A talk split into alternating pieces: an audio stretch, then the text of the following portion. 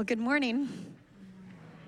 Welcome to Fellowship Church. It's good to be gathered together this morning. Those of you joining us online, all of you here in person.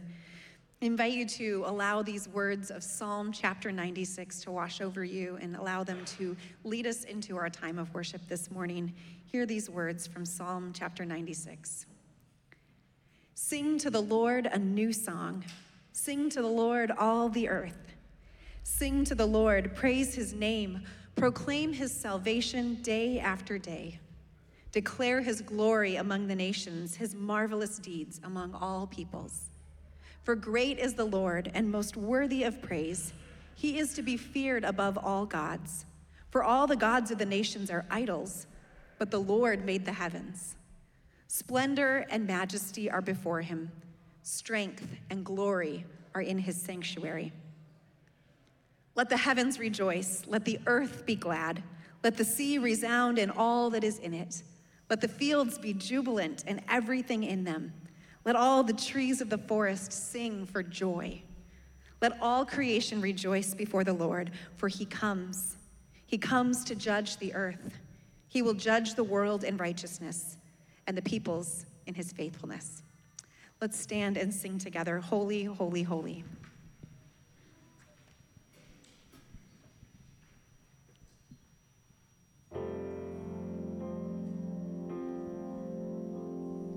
Oh.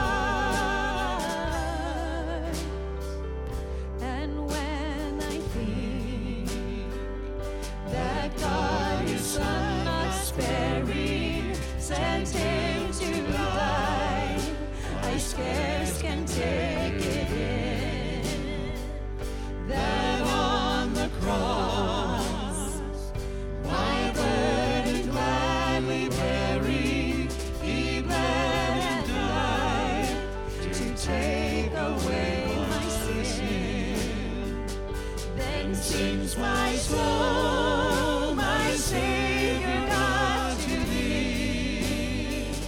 How great thou art, how great thou art. Then sings my soul.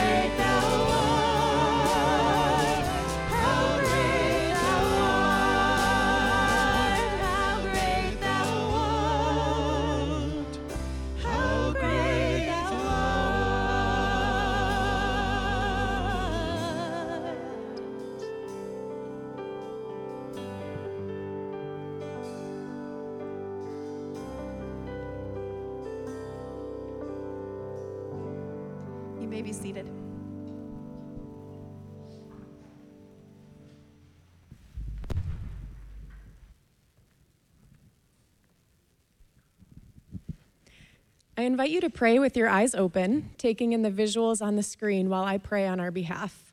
And then join in unison when you see the words on the screen. Let's pray together. Creator God, whose spirit moved over the face of the waters, who gathers the seas into their places and directs the courses of the rivers, who sends rain upon the earth that it should bring forth life, we praise you for the gift of water.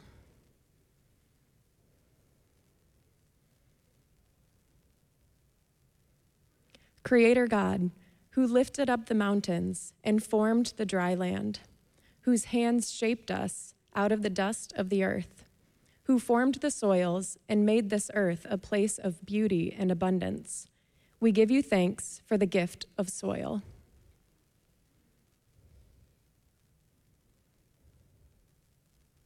Creator God, who set the stars in their places and directs the courses of the planets who robed this earth with a thin garment of air, making it a haven of beauty and life, who breathed into each of us the breath of life. We thank you for the gift of air.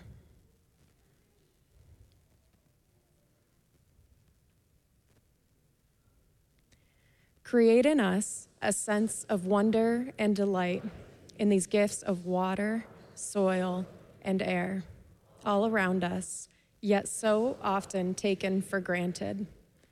They are evidence of your power and love and constant presence with us. May we receive them with gratitude, care for them with love, and generously share them with all your creatures, to the honor and glory of your holy name. Always merciful God, we also confess that we frequently ignore your presence with us, either willingly or from busy distraction.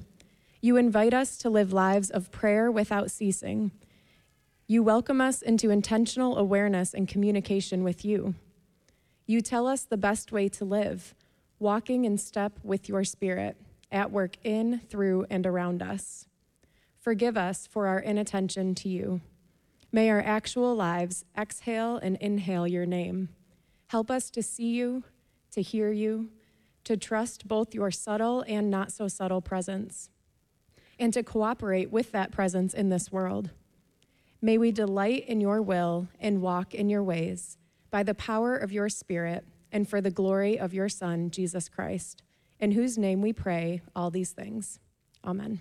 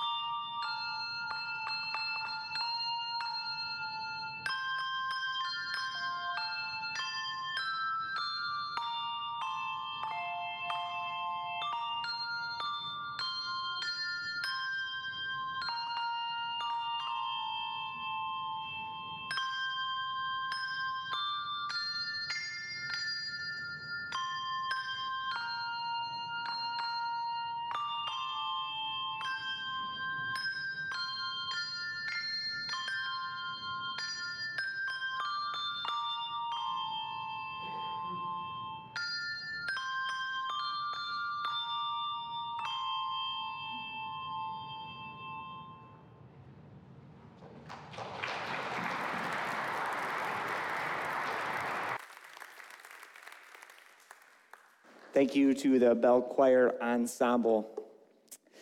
Friends, it is one of our formational habits on a Sunday morning to regularly engage the practice of passing the peace with one another.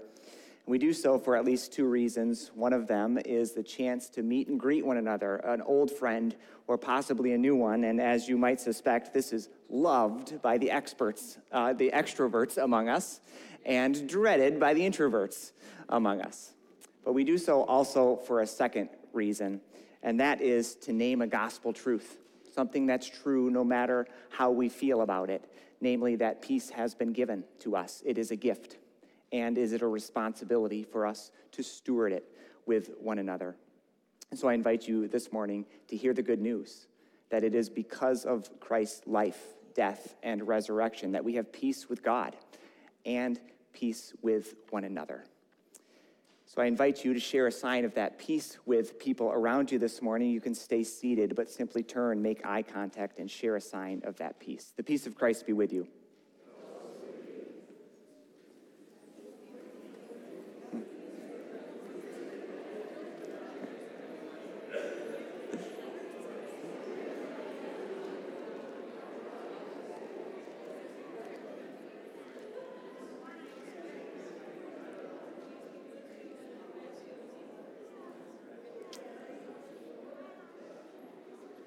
The extroverts do it anyways, right?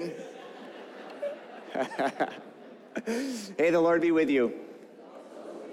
My name is Ross Dielman, one of the pastors here at Fellowship Church, where together our mission is to love God and others as an accepting community centered in Christ and focused on developing faithful followers of Jesus. If you happen to be new in our midst and would like to make yourself more known, we have connection cards available uh, at our welcome desk out back. You could also simply greet others that are in this congregation already and make yourself known. We'd love to welcome you into our midst uh, and get you onto mailing lists and other things as you are comfortable. Uh, we also have in our bulletin the opportunity to sign up for our Discover Fellowship class. If you'd like to consider the possibility of joining in membership or simply learn more about the church here, you can sign up with the QR code there. And also, if you are a student in our midst and would like to enter into what we call a confirmation process, uh, where you kind of go public. Uh, uh, as a teenager saying, I want to name Jesus as my Lord and Savior and teacher and friend, we have a process called confirmation. You can sign up for that. Uh, and Bryce is in the back, even if you're looking for someone to talk to in person, find Bryce and talk with him about that.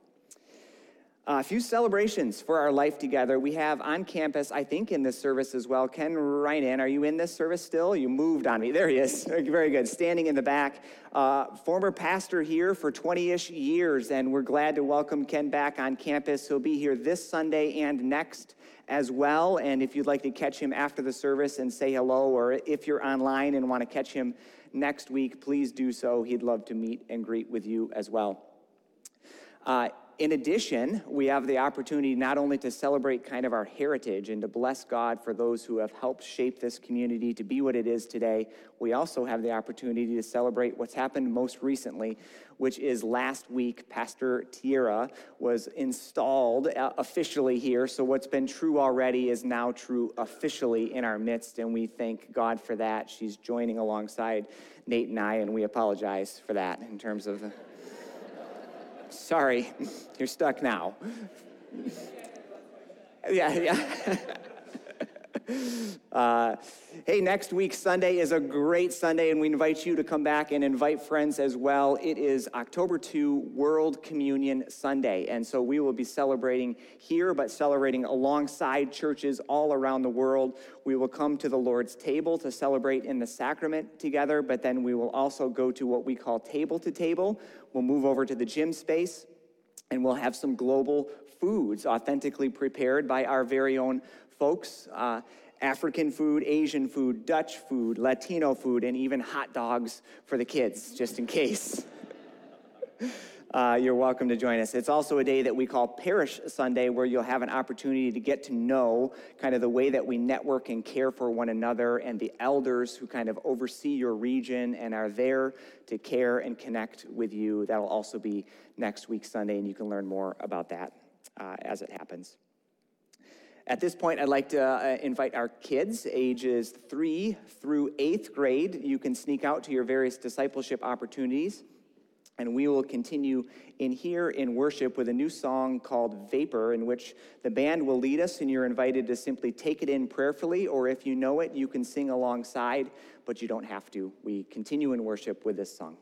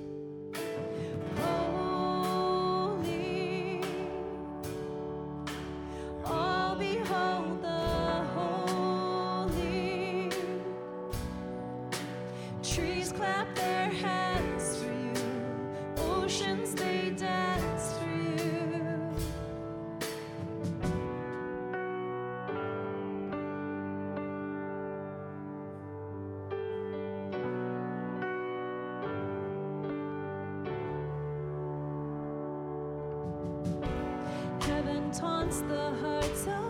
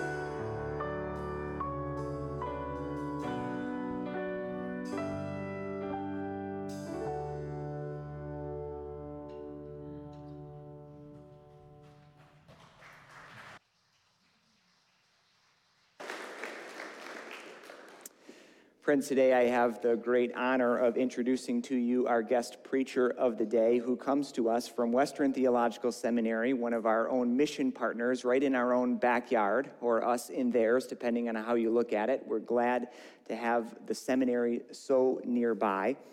Uh, coming to us is a person who is very highly recommended. In fact, I was told that this person is most sought after at the seminary uh, as a professor and as a guest in other places. I've already found this person to be wonderfully relational and a great presence, as I think you will soon find out as he soon preaches. And we're eager to hear the word of the Lord today from the Reverend Dr. Winn Collier. Uh, he's been a pastor for 25 years in other states and has uh, recently, of course, come to West Michigan, where he serves at Western Seminary as the director of the Eugene Peterson Center and as the associate professor of pastoral theology and Christian imagination. What a great title, huh? Uh, he's written many books, uh, one of which might have been on your radar recently. Uh, it is the authorized biography of Eugene Peterson called A Burning in My Bones. And Eugene Peterson, of course, is a much loved pastor to pastors, including me. This is not uh, uh, first book, however. In fact, he wrote one long ago when he was eight. Uh, he had just recently been given the gift of a Sanger typewriter, and he wrote uh, his first book called My Life, an autobiography. And uh, after two paragraphs, he ran out of material. Let me give you a couple words that have come uh, directly from him uh, that capture who he is as a person. So these are his words, not mine. He says, If you want to cut to the core of who I am, I'd say this I'm husband to the beautiful and graceful Miska, who's near him. Father to Wyatt, who's here as well, and Seth, who's at Hope College right now. I'm friend to a few misty eyed men and a few courageous women. I prefer what's slow over what's efficient. I'm suspicious of anyone who's cocksure. I'm weary of all the bullhorns. I'm partial to things that are worn and a bit ragged. I think the truth is best told slant. I believe in hope. I hope you are as eager as I am to hear the word of the Lord through Winn Collier this morning. Would you welcome him to the pulpit this morning? Thanks.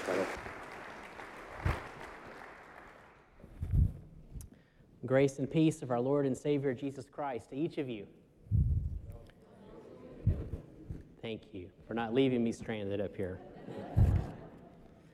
I am grateful to be with y'all this morning, um, and particularly just to honor the long history and partnership between Western Seminary and Fellowship Church. Um, I think seminaries are important. I happen to work at one, but uh, the church is real where the real center of the action is, and we are here to serve you. So thank you for allowing us um, the capacity and the way to do that. Lord, we ask that you would open our eyes so that we could see. You'd open our ears so that we could hear. You'd open our mind and our heart so we can understand. So we will turn to you and live. Amen. I want to read a section of a story that is super familiar to you. It's from Exodus chapter 3. Now Moses was tending the flock of Jethro, his father in law, the priest of Midian, and he led the flock to the far side of the wilderness and came to Horeb, the mountain of God. There the angel of the Lord appeared to him in flames of fire within a bush. And Moses saw that though the bush was on fire, it did not burn up. So Moses thought, I will go over and see this strange sight, why the bush does not burn up. And when the Lord saw that he had gone over to look, God t- called to him from within the bush, Moses, Moses. And then he said, Here I am. Do not come any closer, God said. Take off your sandals, for the place where you are standing is holy ground. And then he said, I am the God of your father, the God of Abraham, the God of Isaac, and the God of Jacob. At this, Moses hid his face because he was afraid to look at God. And the Lord said, I have indeed seen the misery of my people in Egypt. I have heard them crying out because of their slave drivers, and I am concerned about their suffering. So I have come down to rescue them from the land from the hand of the Egyptians and to bring them up out of that land into a good and spacious land, a land flowing with milk and honey, the home of the Canaanites, Hittites, Amorites, Perizzites, Hivites, and Jebusites. And now the cry of the Israelites has reached me. And I have seen the way the Egyptians are oppressing them. So now go. I am sending you to Pharaoh to bring my people, the Israelites, out of Egypt. But Moses said to God, Who am I that I should go to Pharaoh and bring the Israelites out of Egypt? And God said, I will be with you. And this will be the sign to you that it is I who have sent you. When you have brought the people out of Egypt, you will worship God on this mountain. Moses said to God, Suppose I go to the Israelites and say to them, The God of your fathers has sent me to you, and they ask me, What is his name? What will I tell them? And God said to Moses, I am who I am. This is what you are to say to the Israelites I am has sent me to you. And God also said to Moses, Say to the Israelites, The Lord, the God of your fathers, the God of Abraham, the God of Isaac, Isaac, and the God of Jacob has sent me to you. This is my name forever, the name you shall call me from generation to generation. The word of the Lord.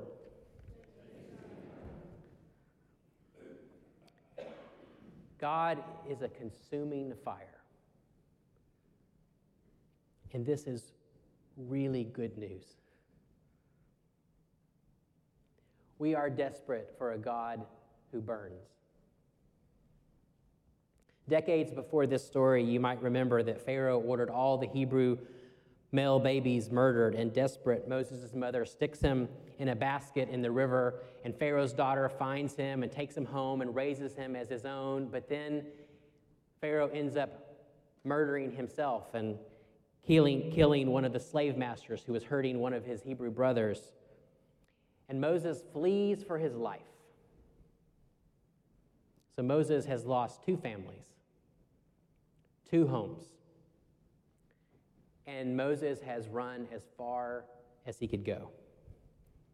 He ran all the way to Midian.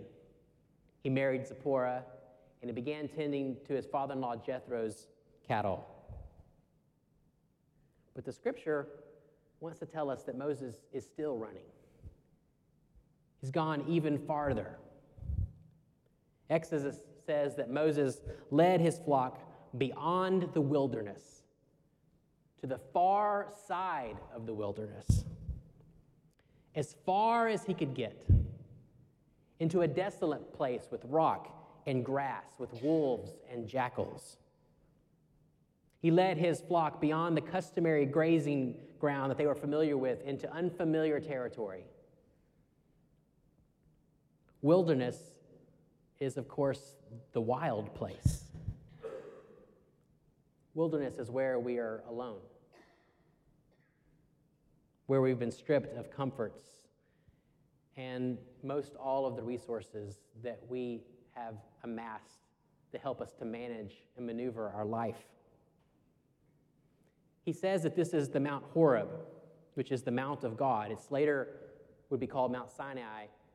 Mount Horeb means desolate or desolation.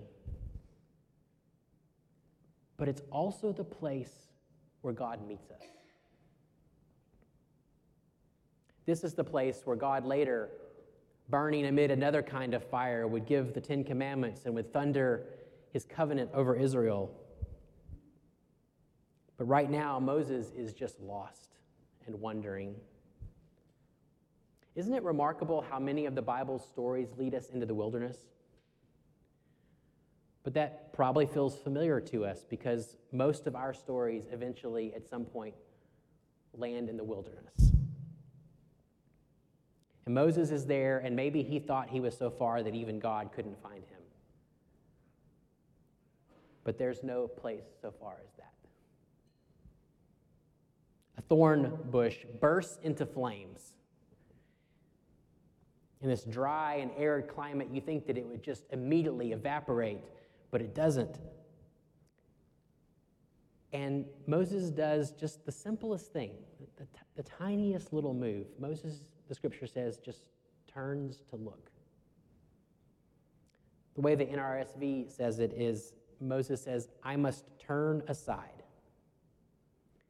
In some rabbinic tradition, this is the hinge of Moses' entire story. It's this simple willingness to look and to see for a moment, to consider what's there, to consider what God might be up to.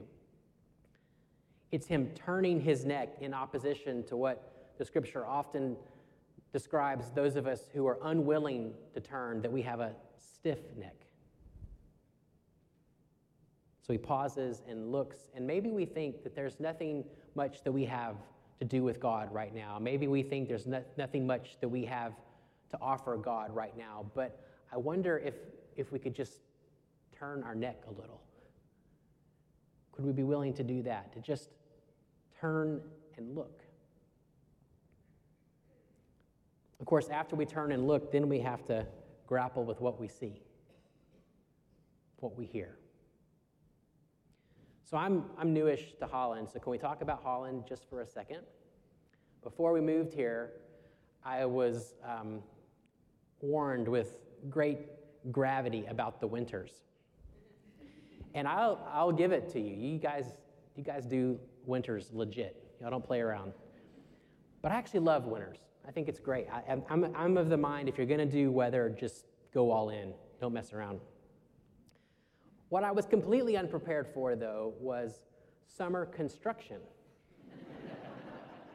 and the traffic that ensues. So last week, driving just from, from the seminary to CVS on Douglas took me 30 minutes. Okay, this is not New York City, people. That's ridiculous. And um, I don't like, you know, I don't like waiting traffic any more than anybody else does. But what has really annoyed me is as we get over into the, the long line uh, that's like four miles long, um, and you're waiting patiently, and then all the cars are flying past you. And what I hear in the cabin of my 2004 Honda Pilot is, screw you, I don't care about you, I just want to move past and get in front of you. And I'm fuming. And last week, because I needed help with my sanctification, I called one of my friends who happens to be here this morning, but I'm not going to name him. And because he has to drive the same way home for me. So I thought he could commiserate with me. And I'm calling him as I'm just sitting there, not moving. And I'm telling what's happening and how I'm feeling. And I said, I can't believe these people are just like, they don't even care and they're just flying past. It's so rude. And he goes, When? I'm one of those people. and I was genuinely shocked. I thought, I said, This is not like you at all. You're not, you're not selfish. And he said, When? What's selfish is that everyone is backing up in this one. Have you ever heard of the zipper merge? I was like, The zipper merge? And I argued with him for a few minutes. And then when I got home, I looked it up online and it's real. Does, do y'all, do people here, do y'all know, is this just new to me, the zipper merge? Apparently, civilized cities have been doing it for a long time. And, and apparently, the way the research says, which I had no idea about, is that everybody should be going in the open lanes as far as you can. And when you get to the end, everyone takes turns zippering in one, two, three, one, two, three. And that actually, in the long run, there are fewer accidents, there's less road, road rage, people move much faster. And I don't know what to do. The next day at work, I told him, I don't know what to do with this information. Because now, once you've seen it, you can't not see it. And yet, maybe I'm, I'm not from the Midwest, but maybe I am Michigan nice. And I, I don't want to be flying past doing the right thing and imagine every person there in line is thinking about me the way I have been for the past month. And then I'm that person. So now I'm just confessing to you that I'm grappling with what to do about the zipper merge. All of us, whenever we encounter something that's new, we encounter something that unnerves, something that changes our perspective, it doesn't fit with the way we viewed the world, we have to decide what we're going to do about it. And Moses is in a moment like that when God speaks from the burning bush. Who would have ever expected this? He turns, there's a voice calling out, and the voice calls his name. The voice from the burning bush says his name Moses. Moses. And what do you do when God's voice calls your name? He was in the desert. He'd been disconnected from this story for so very long, and God calls his name, and he says the only thing that could make sense I, I'm here. Don't you just love the simplicity of Moses' posture with God? All he does is turn his neck, and all he does is just say the simplest thing I'm here. Not what do you want me to do? Not how have I been wrong? Not how are you correcting me? But I'm here. Does it remind you of another story? A little boy named Samuel, God calls out to him and he says the same words I'm here. Maybe you think that you have nothing to offer God today. Can you just say, I'm here? Can you just be here? And the voice says, Don't come any closer. Take off your sandals. You're standing on holy ground. I mean, surely this is a sign of reverence. What else do you do when you encounter the holy?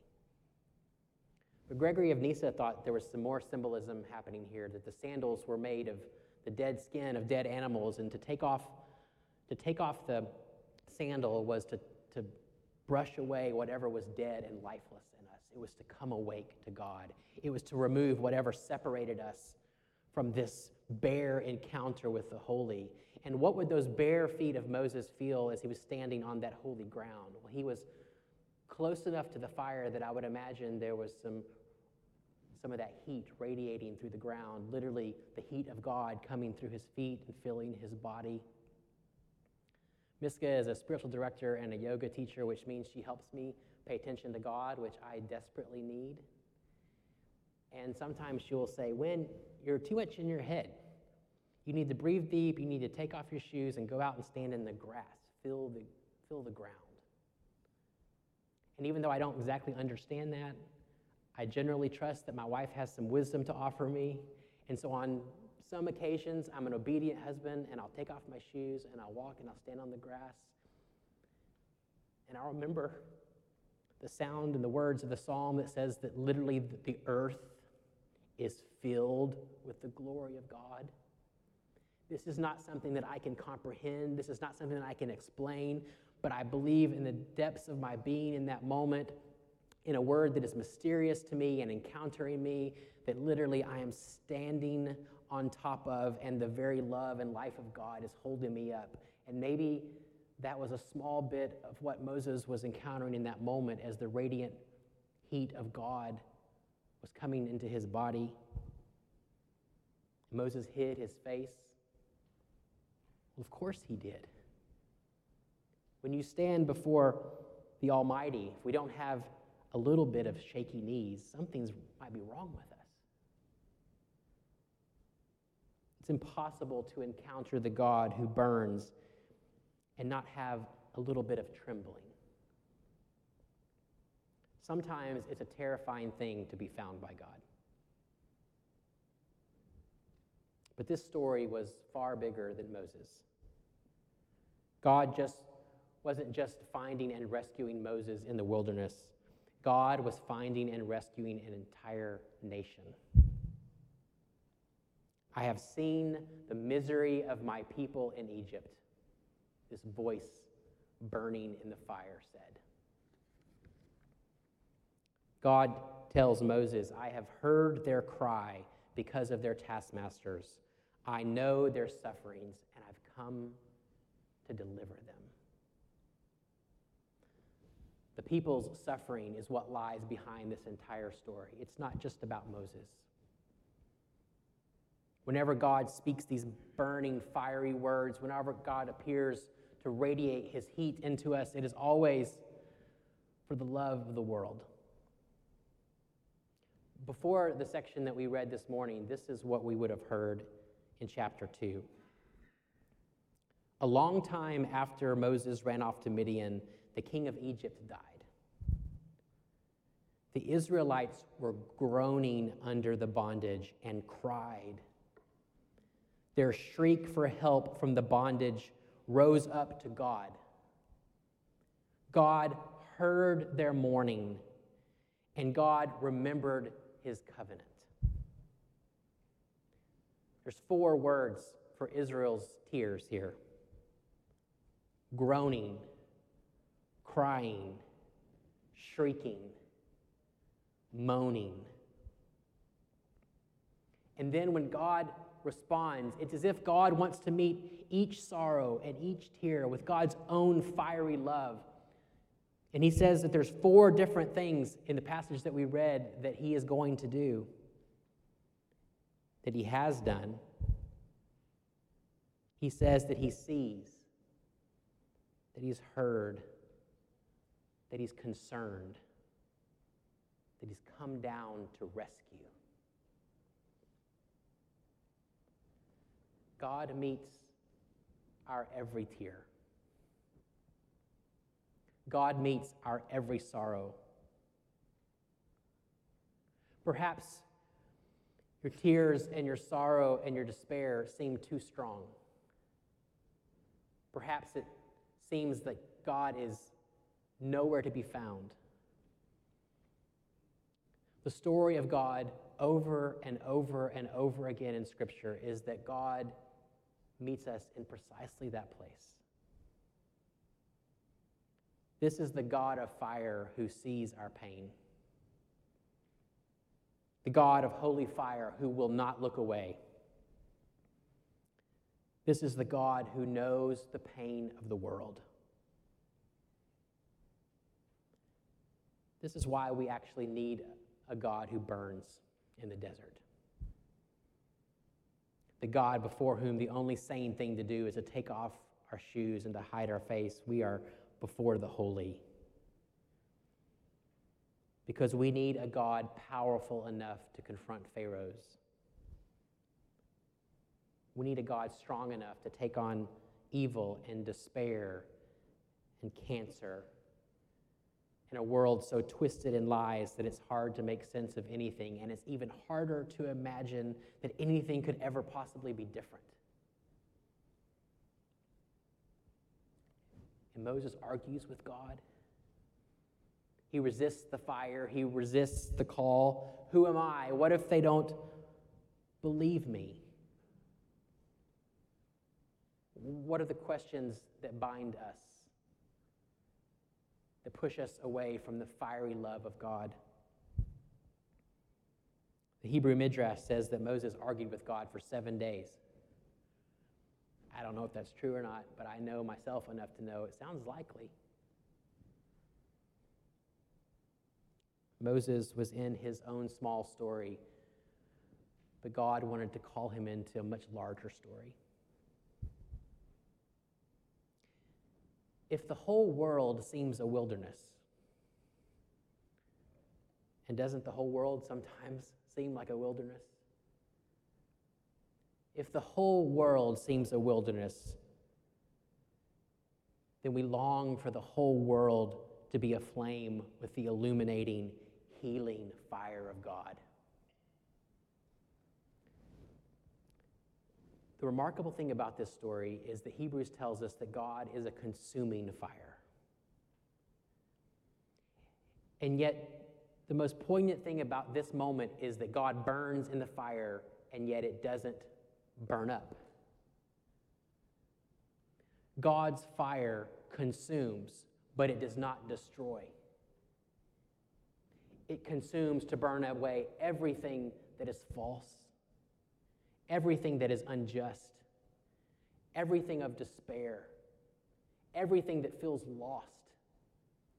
The consuming fire of God is the one burning flame at the heart of the universe that actually sustains. We need a God who finds us in the wilderness. We need a God who consumes. Consumes our fear and despair and lethargy, consumes our resistance. A God who consumes everything within us that is opposed to life. And then this same God ignites fresh fire and courage and hope in us, the very fire of the Spirit of God, consumed by the fire of love. This is the God we require if we are to live. This is the God we require if the world is to be healed. And this is the God who comes to us in Jesus. In the name of the Father, and the Son, and the Holy Spirit. Amen.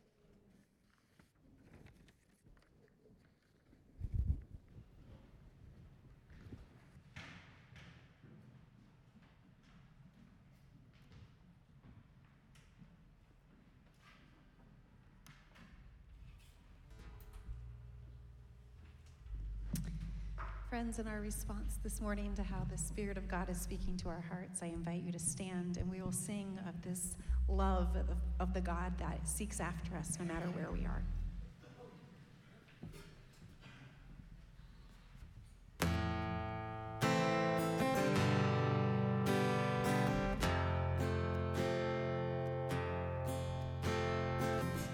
Before I spoke a word, you were singing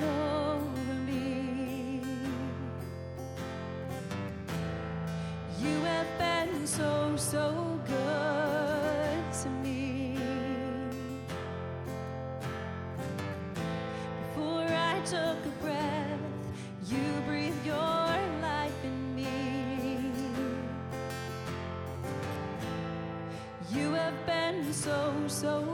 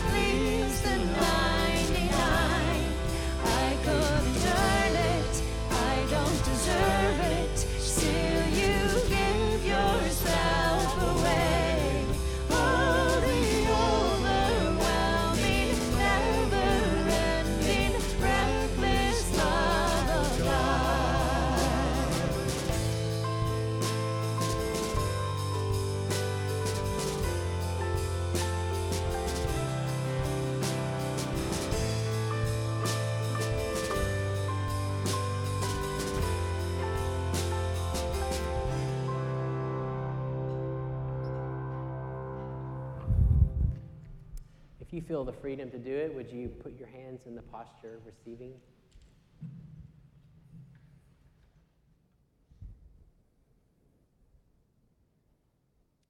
Dear friends, you are God's beloved.